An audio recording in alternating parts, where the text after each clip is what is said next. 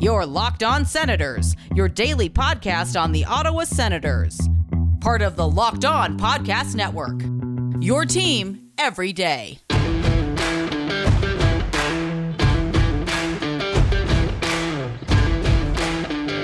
Welcome inside the Locked On Senators podcast. I'm Ross Levitan in the heart of enemy territory, downtown Toronto, alongside Brandon Pillar up in Collingwood. And Dak is back. The Sens RFA goaltender has signed a three year contract, and there is an extremely interesting note about it. We'll get Pilsy's take on what that is. Coming up, we also have our Sens Central Citizen Saturdays. It's Alex Metzger. He joins us to tell you why Andreas Athanasiou is the perfect fit for this Ottawa team going forward. We also have confirmation of North Dakota's schedule. We'll get into all that. And Eugene Melnyk has the top selling fragrance in Sweden and South Korea. All that and more. This is the Locked On Senators podcast, your team every day.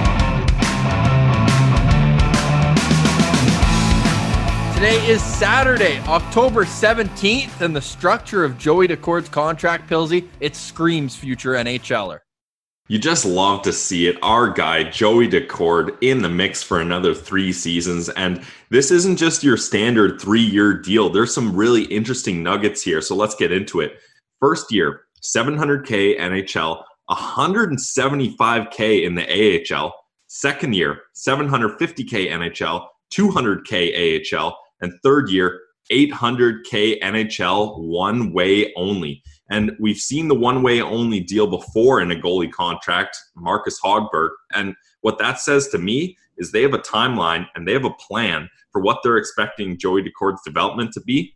Two more years in Belleville, and they expect him to be ready to come up to the NHL. And I think that's a perfect projection it's amazing, especially the development, thinking that this is a goalie who started last year and played 12 games at the East Coast level. He was stuck in a situation where Hogberg was still in Belleville, as was Filip Gustavsson, the tandem from the year before. They just went with the familiarity there. Joey coming out, getting that taste of NHL hockey. Don't forget, he made his debut in Buffalo towards the end of that 2018 season, but then starting the year with some um, you know, that's not easy for a guy coming out of a, a cushy situation and not because he went to Cushing Academy, but Arizona State, pretty nice spot to be playing ice hockey. And then going to Brampton, wow, a world of difference. And then working his way up. He plays 21, 24 games in Belleville, has a 15, 6, and 3 record. And there is the one part of this contract, though, where you have to consider Seattle. And what's going to be available. Matt Murray's going to be the only goalie protected by Ottawa.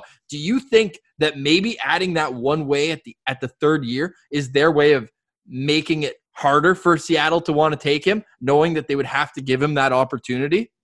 Uh, maybe a little bit. To, to, be honest, I hadn't really thought of it from that perspective. My whole uh, thinking for the one way was to show Joey that this is where we're expecting to see you and we're going to reward you once you get there. Similar to the Hogberg situation, right? Like Hogberg was in this organization forever before he got a chance to get to the NHL and he proved himself at the NHL. So they gave him that one way deal on the second part of his two way extension. So I think that's what's happening with Joey here. It's going to be really interesting to see what happens uh, with the expansion draft and who gets exposed and who they keep because there's a lot of good goalies in this pipeline.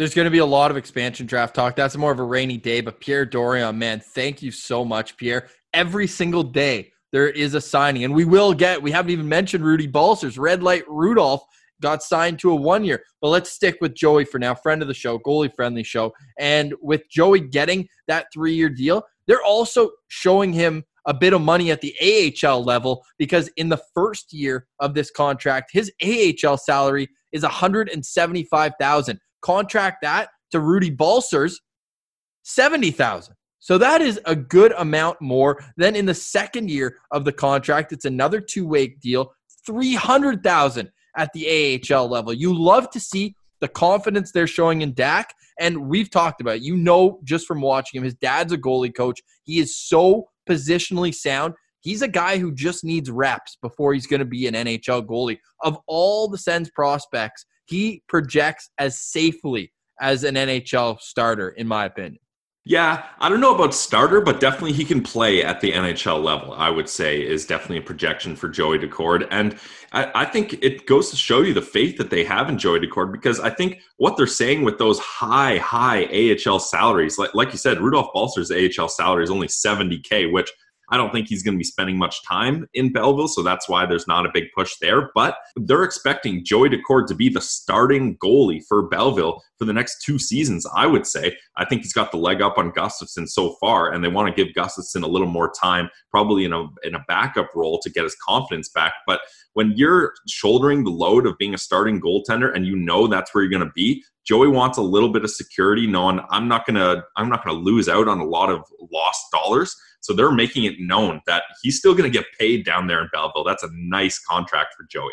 Hey, stick taps to Joey Daccord. He'll be the first to tell you 199th overall. His boy Tom Brady, same draft position, but that was way back in 2015. You know what? He was coming off being the captain at Cushing Academy. Yes, the Tendy being captain, you love to see it. But then he plays a year in Musk- Muskegon, I don't know, in the USHL. Then he goes to Arizona State, a brand new program. He gets three wins in 15 games. Then he gets eight wins in 32 games. That's got to be hard on your confidence. And then what does he do? He puts up a 926 save percentage, is one of the best goalies in the entire NCAA, and wins 21 of 35 games on a, a beautifully surprising season for Arizona State. So you look at the trajectory, Pilsy, the sky's the limit for this kid. Absolutely. And like I, I feel confident in saying he put ASU on the map for hockey. Like him and Johnny Walker. Johnny Walker was a big part of that too. I forget where he ended up or uh, if he got drafted, but he was one of the studs there too.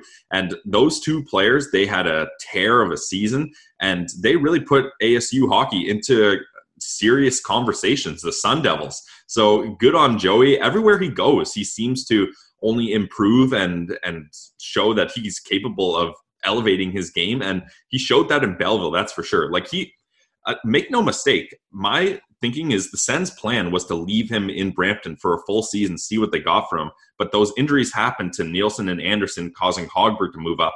And then that chain effect brought Joey up. And then Joey, he said, I'm not really feeling Brampton anymore. I'm going to stay here in Belleville. And that's what he did. You can hear Milo loves the signing. Who Joey will be playing with in Belleville is Rudy Balcers, your boy, locked up one year, two way contract. How many games do you think he plays in Belleville? Any? It's going to be interesting. Before I make a statement on that, we're going to have to see what more moves Dorion has in his pocket, right? Like if he goes and gets more veteran talent, that kind of looks like Rudy Balcer's uh, spot in the NHL is getting uh, taken away from him.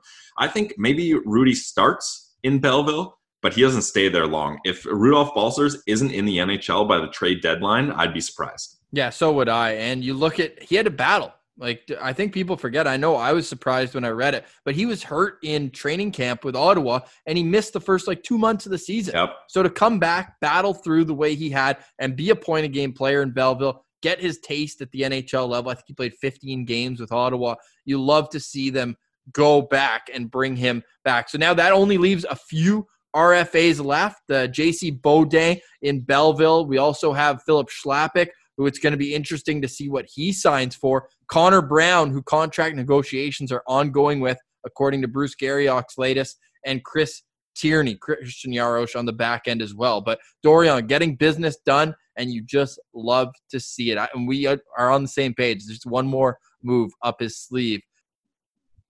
Um, the NCHC, where North Dakota and Omaha, shout out Johnny Tychonick, they are going to play in a bubble, but contrary to what everyone thought, it's not going to be on North Dakota's campus, Pilsy. It's going to be up in Omaha. Yeah, and from what I read, uh, North Dakota was the second option. This is a smart move by college hockey. Like we've seen a lot of pro sports try to run through these COVID times, and the ones that work are the ones that do the bubble. And if you can have a couple limited teams in a bubble, it's going to work. So I think this is a good idea. And if you're the Senators with four of your top prospects on UND, you're happy that a they're they're going to be safe. It seems like the the bubble's going to work, the precautions are being taken, and they're going to get to continue their development in a hockey stage. So here we'll run you through some of the details. The NCHC, there's eight teams total. They're going to be divided into two divisions. You play within your division six times, so 18 total, and you play outside division twice. Now, 40 games total are going to be played in this Omaha pod. So 10 games each through the first three weeks of December. So that's 10 games in 21 days, starting December 1st. And that brings you right up until Jake Sanderson, among others. Hopefully, Tyler Kleven will be joining the U.S. World Junior team.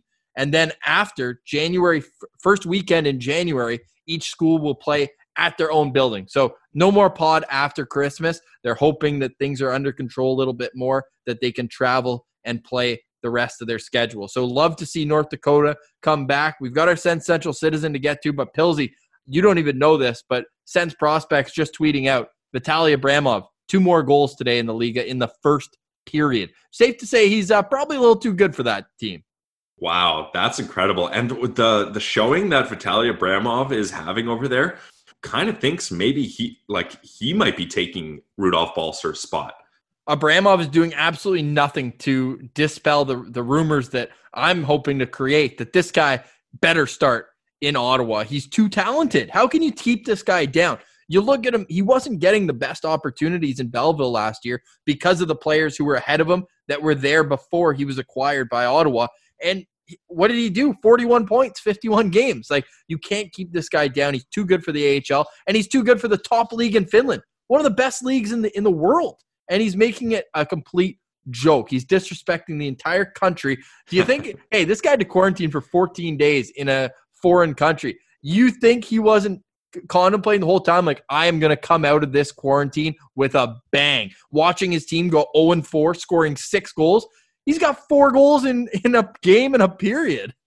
Yeah, and I love. Uh, obviously, I'm not fluent in uh, the Finnish language, so I don't understand what the goal call- calls are. But every time the the commentator says Abramov, he says it as if he's like a unicorn, like Abramov. Like he's so fired up about this guy. Which why wouldn't you be? Like you said, the team was stinking to start the season. Then they get Abramov into the mixed top line, and he's lighting it up. He's scoring game winners. He's scoring two goals in the first period. Like the offensive upside for this guy when you give him the right opportunities is incredible and i like your thinking of getting abramov playing with dadonov i think that'd be such a such a sweet pairing i don't know who plays in the middle of those guys or if abramov is ready for top six minutes in the nhl but those skill sets complement each other very nicely I'm on the record of saying Abramov, Stützle, Dadonov, top six line. Let's go full, full. Like that is relying on the kids, but supporting them with a 30 year old veteran. And then you do the same on the top line with a 27 year old Connor Brown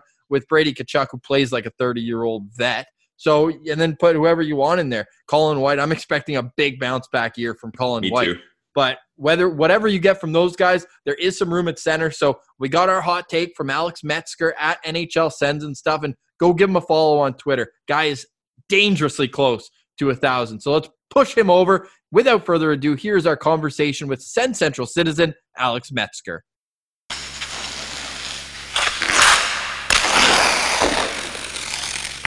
All right, now we're very pleased to welcome this week's Sens Central citizen. It's Alex Metzger at NHL Sens and Stuff. He's the managing editor at Last Word on Puck, a writer for Mile High Hockey, gifts all the Sens games you need, and he's the host of the Last Word on Sens podcast. Alex, thanks for joining us today. How you doing? I'm doing good. Thanks for having me, guys. Yeah, thanks. We got tons to get in with you. We saw a hot take that came out on your Twitter account the other day, so we got to challenge you on that. But first, as we start with every Sens Central citizen, what are your first memories of being a Sens fan? Uh, I've been a Sens fan for as long as I can remember. I'm from uh, Kitchener Waterloo area, so uh, my my dad was a Habs fan and my mom was a Leafs fan growing up. So it's uh, I think back when well, when I was younger, I would have been three or four years old. Was the 2002 2003 kind of runs, and so Ottawa was on TV a bunch. And I think when I was younger, I just kind of pointed at the uh, the nice 2D logo and said, "That's the team I want to cheer for." So I've been a Sens fan ever since. Yeah, so you got to be stoked about this uh, rebrand and new jerseys. Then, so dur- during your early days as a Sens fans, who were some of the players that you saw these guys on the ice and you're like, "Oh man, these are my guys. This is my team." And Alfie's uh, a no-brainer, so we need I, a couple more names. Yeah, my first ones were Alfie and uh, Spezza and Heatley, obviously, in that 07 run. But uh, I don't know if it's just because of the 06 video game, but Bryan Smolinski was always a name that stood out to me. Nice. I saw someone tweeting about him. Like, he only had 100 games played, I think, with the Sens, but he's one that always sticks out in my mind. He always had the yellow synergy, didn't he? It stood yeah. out like a sore thumb. Yeah, exactly. And so like and Fisher and all those guys and you know, back in the, the 07 was really I think 07 08 was kind of when I really remember like starting to watch Senators hockey and understand somewhat what was going on. Yeah, well, you hopped on in 0203 when you first saw them. That was the year they won the President's Trophy as well. Best record in the NHL was a, a game and well, a bad two on one away from making the Cup final against New Jersey there. Uh, and I think they would have beat Anaheim just like New Jersey did. We could say the same about 2017. We're on the record as saying if they beat Pittsburgh there, it's a five game series against Nashville. Are you the same? I've had a couple tweets like that too. I, I don't know if it would, but it's something in my heart tells me that the way Rinne was playing in those finals, that there's a very good chance Ottawa would have won. well, and uh, unretired Mike Fisher was their number one center. Yeah, like so. I, yeah, I kind of feel the same way. Whereas it would have been a good series, but I think Ottawa would have had a much better chance than most people would have given them credit for. Well, only Colin White left from that team, but with that, tons of additions in the offseason. What, what's your take on Dadonov? It seems like a universally beloved signing. Yeah, I don't know how you can dislike this move, honestly. Like uh, the term, the price, they're both super reasonable. Like even if it doesn't work out, you know, I, I saw a couple of people from Florida mentioning that he played a lot of his time with uh, Barkov, who is an amazing center, and Huberdeau, who's probably one of the most underrated players in the league right now. So he might take a step down from his numbers in Florida, but I just I have a hard time seeing him not pot 20, 25 goals in a Sens uniform every year. And if for whatever reason it doesn't work out, they're off the hook in three years, and it's five million. Like it's such a reasonable price. I just don't know how you can complain. What do you think Hoffman signs for after seeing his teammate get that fifteen million? It's got to be a one-year deal, right? Like I would assume Hoffman would probably be looking for something long-term, but like what team's given him more than four or five million a year if that's what Dadonov signed for? Problem is like you look at let's say some of the more high goal scoring guys in free agency dadonov hoffman and you can even throw duclair in that mix like dadonov has the most complete game out of all the three of those like the other two guys duclair and hoffman they can be streaky guys and if they're not scoring for you what are they doing so i'm glad that of the three of those the sens locked down dadonov well, before we get to the, your your hot take there at NHL Sens and stuff on Twitter, what are you thinking here for, for first line combos for Dadonov? Who do you want to see him play with in training camp? I don't know who you put in the middle. I think he, there's a bunch of options, but I think you know Tkachuk on the left wing. I mean, that seems like a a pretty easy fit, right? You get the goal scorer, the guy who likes to bang the net, and then I don't know. I've seen a couple a couple guys be put in between them and center, like I don't really know who's playing center for this team right now. Like, I, I think that's kind of one of the places where maybe you could you could uh, see if you want to add someone yet in free agency because you know you got Norris, but I don't think you're to throw Logan Brown or Josh Norris in a number one center role, right? So maybe Chris Tierney starts up there for the year, and then you hope someone else can can move up and take the spot. Like well, it was interesting at TSN yesterday. The uh, Pooley and and Gino Reda on That's Hockey had the Sens depth chart up after the Dadonov signing, and they had Josh Norris as one C. I was like, oh, wow, you are counting a lot on him with, as you mentioned, Tkachuk and Dadonov on the wing. But Pilsy, we got to challenge him on who he thinks could be a fit at center. Yeah, so we talked about the newest signing in Dadonov. Apparently, according to Pierre LeBrun, Pierre Dorion is not done yet in free agency or acquiring more talent. You had an idea about one player that could come home. Why don't you tell us about this hot take, or not come home, but come to Ottawa?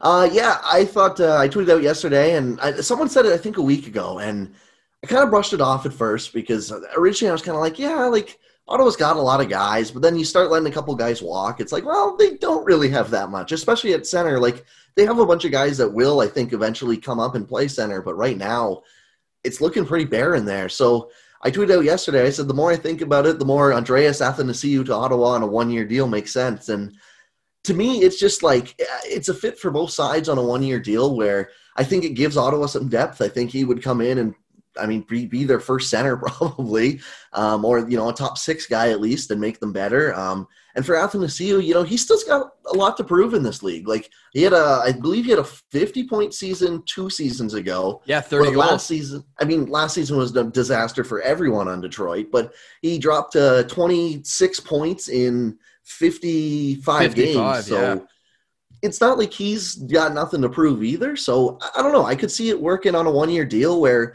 if both sides work, you know, maybe a Duclair kind of situation hits on the first year where, you know, he finds his game again.